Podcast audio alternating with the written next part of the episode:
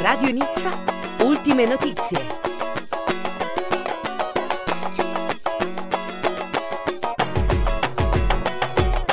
Bentrovati a questo nuovo appuntamento informativo in lingua italiana con le notizie da Nizza e dalla Costa Azzurra.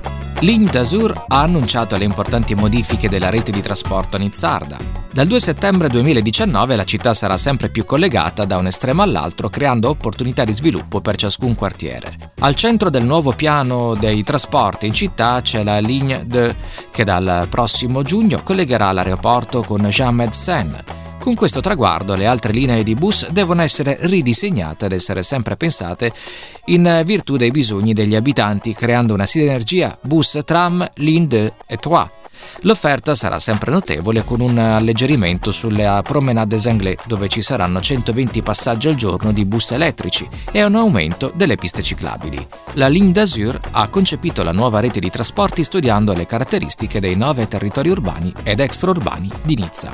Ed è stata consegnata la prima fase di lavori della discarica di Nice West, questa déchetterie è molto frequentata dai nizzardi più ecologisti con 39.600 utenti l'anno e necessita di lavori che permettano un accesso più facile e sicuro con la videosorveglianza, abbattendo l'impatto dei rumori sulle abitazioni del vicinato. Per fare ciò, la Mairie di ha stanziato 520.000 euro. Lutto nel Consiglio municipale di Nizza è morta Hélène Fabrice, proveniente da una famiglia di Pied-Noir. Si è sempre battuta per il territorio collinare di Saint-Romain-de-Balais e delle sue vigne. Nel 2003 era diventata consigliera comunale occupandosi di persone con handicap e di infanzia. Il sindaco Estrosi ha dichiarato Oggi io ho perso un'amica e Nizza una figlia.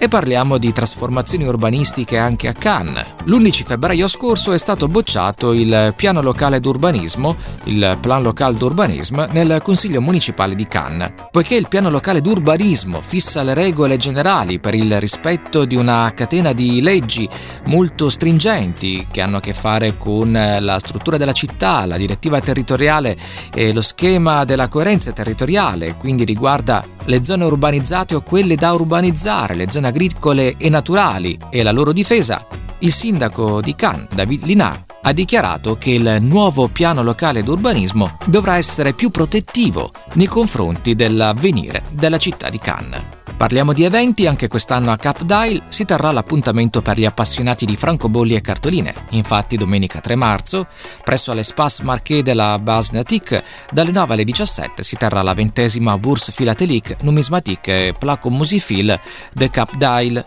L'evento è rivolto sia ai grandi collezionisti che a semplici appassionati. Per informazioni cap-dial.com.